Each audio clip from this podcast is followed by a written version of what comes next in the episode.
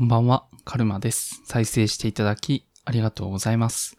この番組は友達の話を隣で聞いてるような雑談ラジオです。本日もお勤めご苦労様でした。ということで、えー私だけが知っているっていうことって結構優越感だと思うんですよ。普段ね、何をするにしても人気だからっていう理由でね、知ってたり好きになることが多いと思うんですけど、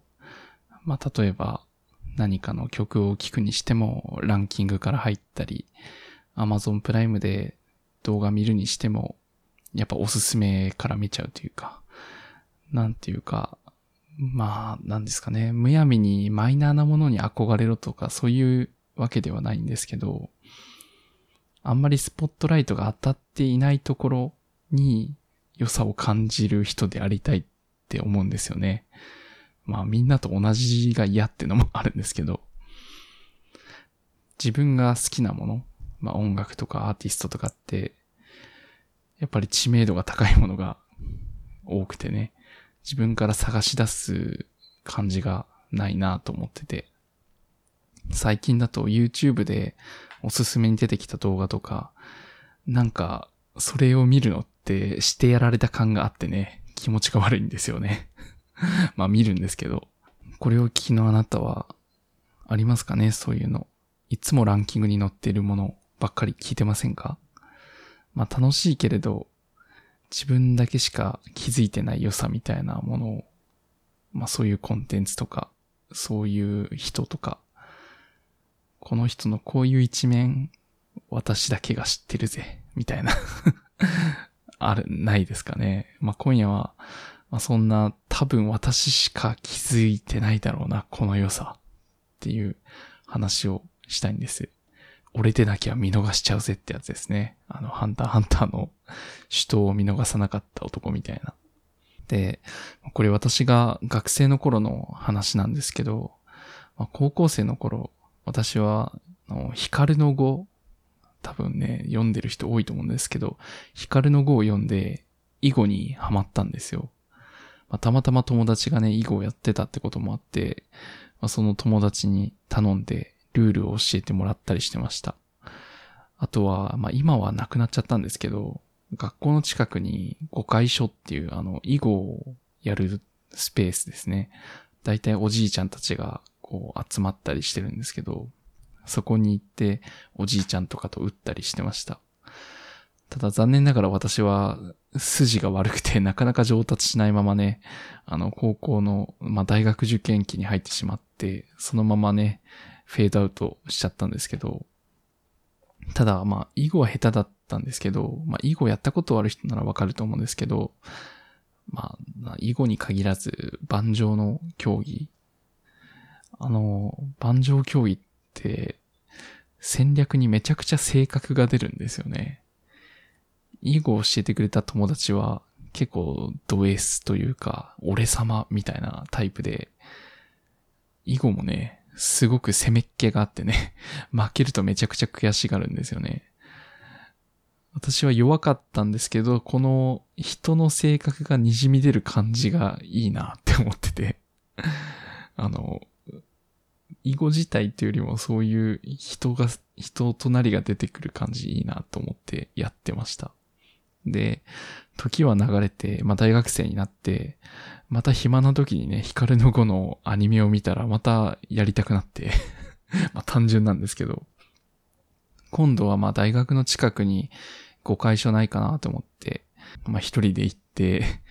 友達そんないなかったんで、もう一人で行って、そこにいる人とちょっと打ったりとか。で、何件かね、誤解所があったんで、まあ、通ったり、通わなかったり、別のとこ行ったりとかしてたんですよね。で、その時はまあ自分が打つのもそうだったんですけど、結構人の試合も見たりして、あ、この人こういう攻め方するんやとか、あ、ちょっと苦しそうだな、あ、でもゴリゴリ行くんやとか、やっぱ人の試合だとね、客観的に見えるんで、なんだろう、会話はしてないけど、もう会話が見えてくるみたいなところが結構好きで、結構見ながら楽しんでましたね。で、だいぶ前置きが長くなったんですけど、まあ、何箇所か通ってたどり着いたとある誤解所があって、そこでね、あるおじいちゃんに出会ったんですね。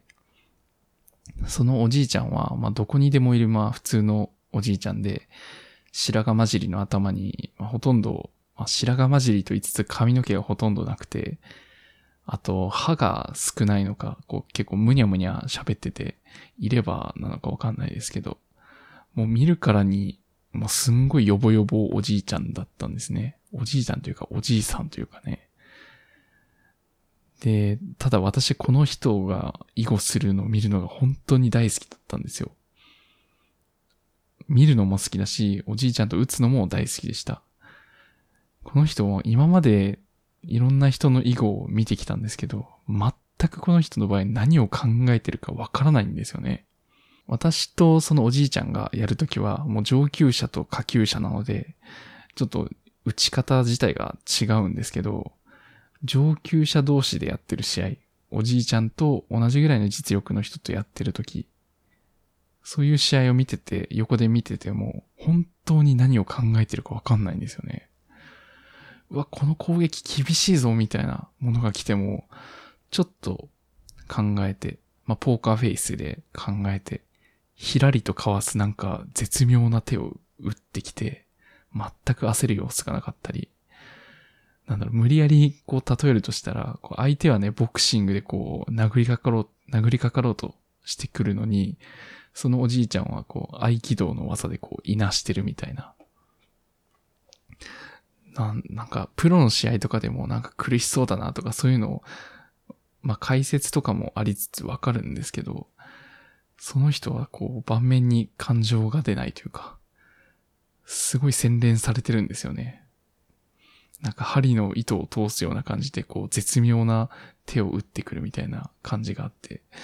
まあ、アマチュアのはずなんですけど、アマチュアの5段か6段ぐらいって言った、言ってたんですけど、まあ、アマチュアの5段6段でもこうピンキリなんで、めちゃくちゃ強い人だったのかもしれません。ただ強い人、強くない人関係なく感情が出ると思うんで、それが全く出ないのがもう不思議、不思議すぎて、めちゃくちゃ惹かれましたね。こんな感じでこう技も華麗で、しかも何考えてるかわかんないミステリアスさがあって、でも見た目はヨボヨボのおじいちゃんなわけで、この、なこのギャップがすごく好きで、私大学3年生の夏休みずっと通ってましたね。その誤解所に。なんかおじいちゃんが推しみたいな感じになってなんか月の会費みたいなのがあるんですけど、そういうのを払ってね、こう、いつも見に行ってました。だからこのおじいちゃんの、なんだろう、この総合的なこの感じ、良さみたいなのを多分私だけしか気づいてないんじゃないかなって、あの、今でも思ってるんですけど、今日はね、これを伝えたかったんですよ。一見ヨボヨボなおじいちゃんから出るこのミステリアスさ、かっこよさ、不思議な感じ。そ、そういうのに気づいた、私は気づいたんだぞっていう、この勝ち誇った感じが あって、いや、そういうものにね、出会えるのっていいなっていうのを、改めてなんか最近感じて思い出してね、ちょっと今日は話してみました。その後、まあ大学3年生だったんで、まあ研究室に配属されてしまって、まあ忙しくなってね、結局誤解所には行かなくなっちゃって、そこからもう10年以上経過したので、おじいちゃんがそのご存命なのかもわからない。個人的には元気でいてほしいなと思うんですけど、ちょっとまあそんな感じで、なんかすごく印象に残るおじいちゃん、そんな話でした。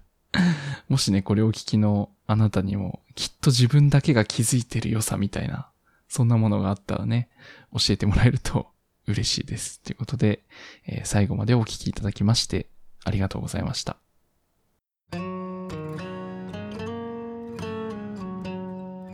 友達の話を隣で聞いてるような雑談ラジオカルラジ。番組の感想はハッシュタグカルラジでつぶやいていただけると嬉しいです。またこの番組ではお便りも募集しておりますのでお気軽にご投稿ください。ということでお相手はカルマでした。バイバイ。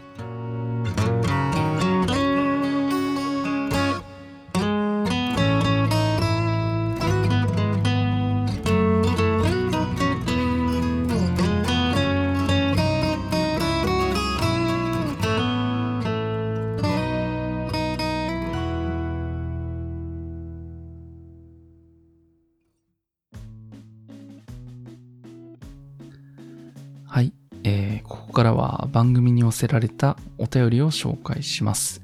募集しているのは題してハッピーのコーナーです。これはあなたに起こったり見たりしたハッピーな出来事を募集しています。ちょっとしたことで落ち込んだりするけど、ちょっとしたことで幸せになってもいいよねっていうことで、あなたのハッピーを聞きたい、そんなコーナーです。今回はありがたいことにお便りをいただいております。というか、結構ね、間が空いてしまったので、その間に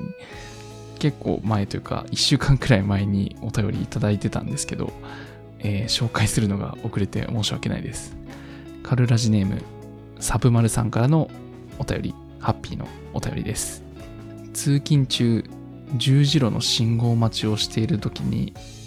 ラッキーとまあまあ大きめに書かれた車が目の前を通りました。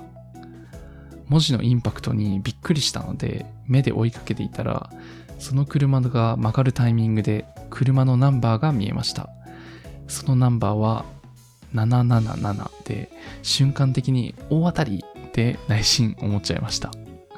その日はなんだかいいことがありそうだなと、いつもよりいい気分で出勤できました。ハッピーっていうよりラッキーな出来事でしたが、カルマさんも朝からテンションが上がったと感じることはありますでしょうか？よかったら教えてください。ということで、サブマルさんお待たせいたしました。あの、ハッピーのコーナーへのご応募ありがとうございます。ハッピーと言いつつラッキーですよね。このラッキーをハッピーだと思える、ん？ピーだと思えるその気持ちがもうハッピーだと思います。ちょっと何言ってるかわかんないかもしれないですけど。まあ777ちょっと探しちゃう気持ちわかりますね。私もこう、通勤の時に近くにたまたま775みたいな車が止まってて、いつも惜しいなと思いつつ、こう横切ったりするんですけど、まだ人生で777は見たことがないと思います。絶対そのラッキーは、あれですよね。あの、ちゃんとお金払って777にしてる感じですよね。いいな。まず、一回は、一回はね、出会ってみたいと 思える番号ですね。で、質問に、質問として、朝からテンションが上がったと感じること、ねもう朝が苦手すぎて、私はもうギリギリまで寝たいので、朝からテンションが上がるというか、まあ、昼まで寝てたら幸せになるっていうことはあるんですけど、まあな、そうだな、まあ、あるとしたら、うん、朝その、私のその、出勤するときってのは、妻は寝てるんですよ。妻と娘寝てるんですよ。私はこう、こっそり、なんだろうな、準備をして、しれっとこう、出てくんですよね。まあ、妻も疲れてるし、あの、娘もね、気まぐれに起きたり起きなかったりするんで。ただ、たまに、こう、3人がね、ほぼ同時に起きる瞬間があって、その時っていうのは結構、その、あ、おはようみたいな感じで、こう、3人が挨拶して、こう、寝起きの娘を見れるんですよね。可愛いんですよね。その、その日は結構テンションが上がる気がします。なかなかないですね。私と妻が起きることはあっても、娘が都合よく起きることはないので、特別感があるなと感じてます。こんなところですかね。ちょっと。うん、そんな感じですね。ということで、まあこんな感じで、ハッピーだと思えることをね、募集していただければ幸いです。ここからちょっとさらなる雑談なんですけど、だいぶちょっと投稿が遅れてしまいね、すいませんでした。ちょっと体調崩したり、仕事がちょっと忙しかったりして、全然ね、話したいことはたくさんあるんですけど、なかなか投稿できないということで、まあこれからはね、ゴールデンウィーク入ったりとか、まあ仕事も多分ちょっと落ち着いてくるんで、大丈夫だとは思うんですけど、またね、あの、ゆるゆると続けていければと思うので、今後ともよろしくお願いします。ということで、この時間のお相手はカルマでした。またね、バイバイ。